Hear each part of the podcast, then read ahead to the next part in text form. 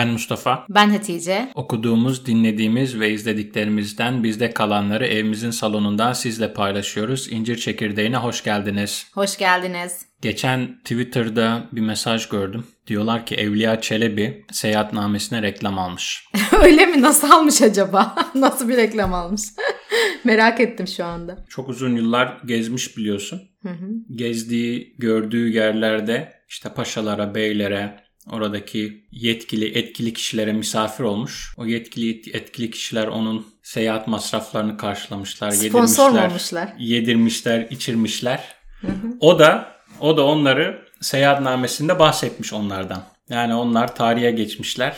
O da yemiş içmiş gezmiş. Ne diyorsun sen buna? Yani reklamdan çok sponsorluk gibi geldi bana günümüzün kavramlarına baktığımızda. evet, evet doğru. Sponsor sponsor bulmuş yani. Sponsor bulmuş kendine. Yani sosyal bilimlerde şöyle bir şey var. Mevzuyu kendi şeyinden, bağlamından koparmak ya da bugünkü değerlerle geçmişe bakmak diye bir şey var. Yani bu biraz öyle oluyor. Yani e, şimdi onu konuşuruz zaten yine. O günkü karşılığı ne, bugünkü karşılığı ne? Şimdi reklam almış ya da sponsor bulmuş olmuş demek bugünün kavramlarıyla geçmişe bakmak demek. Ama e, oradaki realiteye baktığımızda birilerinin finanse etmesi gerçeği değişmiyor, değiştirmiyor sanırım bu yazarları, sanatçıları, bilim adamlarını. E, birilerinin finanse etmesi lazım. Finansçı olarak sana sorayım. Nereden geliyor bu değirmenin suyu? Nereden gelsin yani sponsor olmasa, reklam olmasa? Tabii tabii. Yani hayatın bir e, geçerliliği, gerçekleri var. Sürekli geziyorsan bir işin gücün yoksa, birileri seni desteklemezse Evet. Devam edemezsin. Bir nevi işte bugünkü sosyal medyadaki bloggerlar gibi değil mi? gezip dolaşıp. evet tarihteki ilk e, gezi bloğunu yazmış olabilir Evliya Çelebi. Öyle de düşünebiliriz o zaman şu andan. Eğer ilk Türkçe gezi bloğu. Evet olabilir e, yazılı olarak. Ya mutlaka daha başka da vardır da en meşhur ve geniş kapsamlısı diyelim. Şimdi edebiyat tarihçilerini de kızdırmayalım. Ama hani o ben o vizyoner görüyorum. Yani şu anda belki bu daha popüler. Artık gezi yapan pek çok geziye çıkan pek çok insan bunun bir gelir kaynağına dönüştüreceğini biliyor. Sponsor bulacağını, işte reklam alacağını biliyor ama Evliya Çelebi bunu eğer bilmeden yola çıktıysa çok vizyoner değil mi sence? Kesinlikle kesinlikle yani o günün şartları içerisinde düşündüğünde bir yerden bir yere gideceksin. Orada kendini işte ağırlatacaksın. Sonra bir sonraki durağına kadar olan işte diyelim ki atın, eşeğin, yiyeceğin sana verilecek değil mi? Evet. Kesinlikle ekonomik boyutu bir de siyasi boyutu da var. Ee, daha önceki şeylerde de konuşmuştuk. Normalde sen toprağa bağlısın ve aslında yer değiştirmek için o senin bulunduğun toprak sahibinden referans alman gerekiyor. Yani ya sen ajan olabilirsin, asker olabilirsin, pek çok şey olabilirsin ama sen seyyah kimliğinle kabul görüyorsun. Hani batıdan Osmanlı'ya gelenler de var biliyorsun sarayda konuk edilen. Ee, şimdi onu merak ettim. Acaba bu insanlar nereden referans alıp nasıl bir belgeyle yola çıkıyorlar? Yani bugünkü gibi olmasa gerek. Evet evet. Tabii yani okuduğun zaman Evliya Çelebi böyle bayağı da hani bir e, büyük de bir aileden geliyor. Tanınmış, bilinmiş bir kişi. Hatta böyle bazı beylerin seferlerine falan çıkmış. Arası bozulan beylerle İstanbul arasında mektup getirip götürmüş evet, falan. Evet, başka bir vazifesi de görüyor değil mi? Güvenilir kimliğinden evet, dolayı. Evet, güvenilir. Yani insanlar hem onun böyle anlattığı hikayeler, başka yerlerden getirdiği haberler ve sonradan da onu yazıp etmesini galiba çok enteresan bulmuşlar. Yani çok çok e, farklı bir kişilik. Evet, kendine o, o bir kimlik oluşturmuş. O güne kadar bilinmeyen e, seyyah e, aynı zamanda dediğin gibi haber getirip götüren, kimi zaman magazinsel Değil mi? Evet, Magazinsel evet. şeyleri, siyasi şeyleri. O yüzden çok kıymetli Evliya Çelebi'nin eseri. Ama işte e, sponsor almış diye de karalamasınlar. yani bugün de olsa e, aynısını yapardı. E, Patreon'a üye olabilirdi. Değil mi? Evet evet. Bugün şimdi tabii o, o gibi kanallar daha fazla. Ve değişiyor galiba değil mi? Aslında oradan belki biraz da onu mu konuşsak? Hani e, sen tabii eski Türk Edebiyatı, Divan Edebiyatı okudun, ettin. O zaman nasılmış sanatçılar, e, şairler, edipler? Hani hep böyle okuruz ya işte Sultan e, himayesine aldı falan gibi. Evet. E, o zaman nasıl e, yaşıyorlarmış, ediyorlarmış, geçimlerini nasıl sağlıyorlarmış? Yani yine evet e, birinin himayesinde oluyorlar. Aslında dediğin gibi e, onlara belli bir yönetimsel görevler de veriliyor. Yani onları ilk okuduğumda ben divan edebiyatından çok daha e, modern edebiyat, tanzimat ve sonrası üzerine uzmanlığım. Yani işte mesela Ziya Paşa'nın Adana valisi olduğunu okuyoruz. Aslında orası sürgün ama sürgün uygun olmadığında da yakın yerlerde yöneticilik görevleri veril, veriliyor yani. Bunlar hem aynı zamanda şair hem mesela ilk milletvekili oluyorlar. Aslında bakıyorsun orada bir sınıf var yani aydın dediğimiz hem okuyup yazan hem eğitimli hem yönetici olabilen. E, yani o yüzden farklı gelir kaynakları oluşturulmuş. Sadece kalemiyle geçimini sağlayıp himmet alan işte keseyle altın alan falan edebiyatçılar da var. Ama onun dışında kendine devlet kademelerinde görev edinmiş ya da esnaf eşraf içerisinde görev edinmiş e, edebiyatçılar da var. Bakmak lazım onunla ilgili. Evet. Acaba genel bir gelir kaynağı neydi sanatçıların? Bu her zaman konuşulmuştur, tartışılmıştır biliyorsun. İşte e, sanat yapmak için belli bir refah seviyesinin üstünde mi olmak lazım? O Maslow üçgeninin üstünde mi, en üstünde mi olmak lazım? Yoksa bu varoluşsal bir şey mi? Ki ben varoluşsal olduğunu düşünüyorum. Çünkü e, nindiler maniler nereden geliyor o zaman yani? Çocuklara ninni okula, okuyan babaannelerimizi kim sponsor yani kim finanse ediyordu? Kim sponsoru yani? Öyle bir şey yok. Tabii, tabii o zaman şöyle olmuş olabilir belki sponsoru olmayanlar halk edebiyatı şeklinde bize anonim, gelmiş. Anonim. anonim. evet aynen. Sponsoru olanlar e, işte isimlerini evet. bir şekilde duyurup. Sponsorunun da adını geçirmek zorunda olduğu için kendi adını da geçirecek onu alabilmek için. Değil mi? Mersiye yazıyor işte evet. bir şeyler e, yazıyor. Onun işte ben şuyum bunu ben yazdım deyip e, ona göre sponsor bedelini almak için herhalde adları kalıyor ya. evet öyle et, e, farklı bir bakış açımız olsun bakalım geçmişe. Şimdi de çok değişiyor değil mi?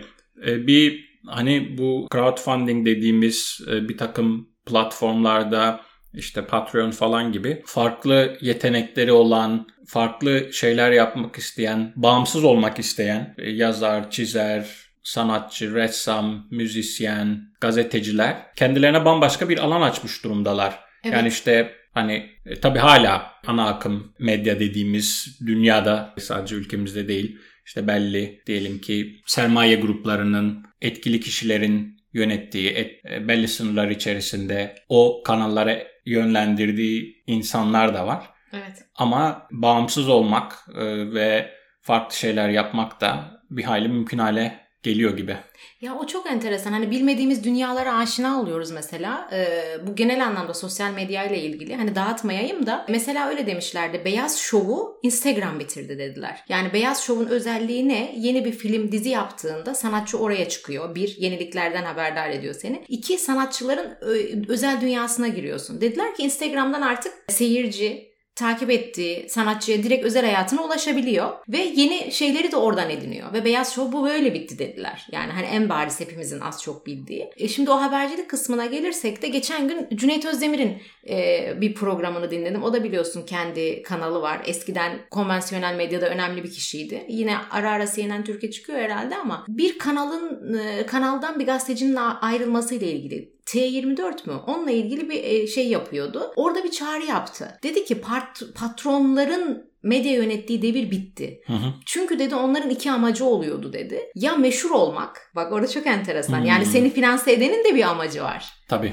Ya meşhur olmak ya kendi fikrini empoze etmek e, isteyen patronların altında çalışıyorduk biz gazeteciler. Şimdi daha bağımsızız. Belki daha az kazanacağız. Belki buna yatırım yapacağız. Çok büyük lüks e, süper stüdyolarımız olmayacak. Ama gerçek gazetecilik yapacağız. Benim yaptığımı yapın diye çağrıda bulundu mesela. Şimdi bunu ben e, dışarıdan bir insan olarak bilemezdim. Yani bir patron yönettiğiyle bir gazetecinin yönettiği arasındaki farkı. Şimdi sosyal medya bunu sağlıyor ve pek çok alanda bunu sağlıyor aslında. Yani müzisyenler de öyle. Oraya bir videosunu koyuyor. Önceden olsa bir patronla, bir plakçıyla çalışmak zorunda gibi. Ya da komedyenler. Pek çok Instagram'dan, YouTube'dan popüler olan ve daha sonra stand-up yapan komedyen var şu anda. Evet. Yani bir şekilde bir yeteneğin varsa, bir şeylere ilgi gösteriyorsan, insanlara sunmak istediğin bir şeyler varsa, e, bir ürünün varsa diyelim. Evet. Onu sunmak etmek sanki böyle daha olası hale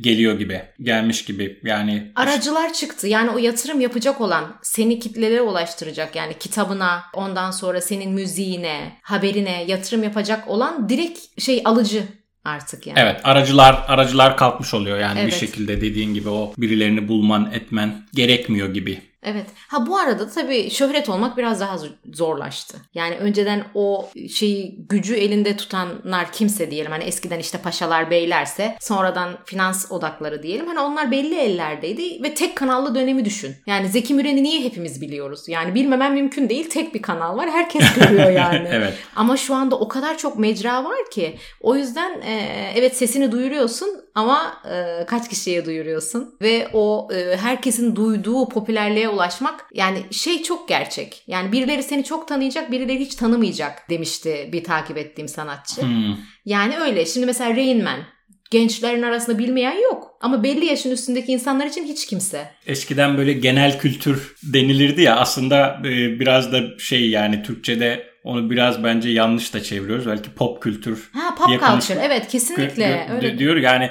orada mesela şey vardı. E, herkesin bildiği, ettiği popüler insanlar, Hı-hı. sanatçılar vardı. Böyle diyelim ki az bilinen, farklı olan insan sayısı çok azdı. İşte mesela Amerika'da indie film denilen e, şeyler var. Hollywood büyük yapımcılar tarafından yapılan filmler gibi değil. Ama içlerinde çok kaliteliler var. Şimdi sanki gittikçe böyle dediğin gibi daha böyle bir geniş bir alanda farklı farklı kültürlerin farklı farklı isteklere ve ağız tatlarına, kulak tatlarına e, ulaşan sanatçılar, filmler, kitaplar falan var değil mi? Evet yani işte onunla ilgili de bir kavram var biliyorsun. Hani burası yeri mi bilmiyorum ama yankı odaları işte bu algoritmalar falan giriyor işin içerisine. Onunla ilgili Netflix'te sosyal medya ile ilgili bir belgesel de vardı. Yani algoritmalar bir süre sonra senin takip ettiğin benzer şeyleri sana gösteriyor. Yani o yüzden sen farklı şeylerden de çok haberdar olamaz hale geliyorsun bir süre sonra. Yani aslında biraz kısırlaştırabilir insanın yaşam zevkini. O yüzden e, ben şey uyguluyorum. Hani çok farklı insanları takip etmek. Bu influencer kavramı da var ya farklı insanlardan influence olmak. Çünkü bir süre sonra bu sefer dünyan daralacak. Yani belli şeyleri görememeye başlayacaksın. O da algoritmaların e, bir yan etkisi. Hatta bazen şey oluyor. Hani insan çok değişken. Abi belli zaman diyelim ki e, şey istiyorsun. Romantik film izlemek istiyorsun. İki tane arka izlediysen sana sürekli romantik film evet. öneriyor Netflix. Ama istemiyorum ya şu anda aksiyon izlemek istiyorum mesela. Hani onun gibi aslında tabii ki herkes aynı olmayabilir ama eğer çeşitlilik istiyorsak, yaratıcı işlerle uğraşıyorsak farklı şeylerden haberdar olmak için ekstra efor sarf etmek gerekiyor. Evet tabii bu şeylerin yapay zeka, data analitiği falan gibi o çalışan şeyler işte seni anlamaya çalışıyor. Ona göre sana bir şeyler sunuyor. Hani bir tarafından bakarsan bireyselleştiriyor. Senin isteklerine uygun hale getiriyor ama bir taraftan da eğer ki sen farklı şeylere açık olmaya çaba sarf etmezsen Hı-hı. bir sürekli aynı şeylerle karşılaşıyorsun. Gerçekten önemli galiba. Aynen. Şimdi kitap önerisi demişken Hakan Abdullah var. E, bu data analiziyle ilgili bir şirketi var ve onun Öngörülemeyenler diye kitabını tavsiye edeyim. Storytel'de de var. E, oradan dinleyebilirler. Kendisi komünizm altındaki Yugoslavya'da büyümüş. O dönemdeki sisteme benzetiyor şu andaki algoritmaların hayatımızı yönetmesini. Enteresan, farklı bir devirde yaşıyoruz. Evliya Çelebi'nin yaşadığı devirden çok farklı. Çok farklı ama insanın işte o temel içgüdüleri görme, gezme, gezdiğini paylaşma. Ve ihtiyaçları. Evet. Yani temel yaşam ihtiyaçlarını gidermek için. Kaynak bulması. Evet kaynak bulması, finansman bulması hala devam, ediyor. Devam ediyor şekil değiştirse de. Evet burada bitirelim mi o zaman? Evet çok farklı konulara e, girdik çıktık. Oldu. Her hepinize çok teşekkür ediyoruz. Bir sonraki programımızda görüşmek üzere. Görüşmek üzere. Hoşçakalın. Hoşçakalın.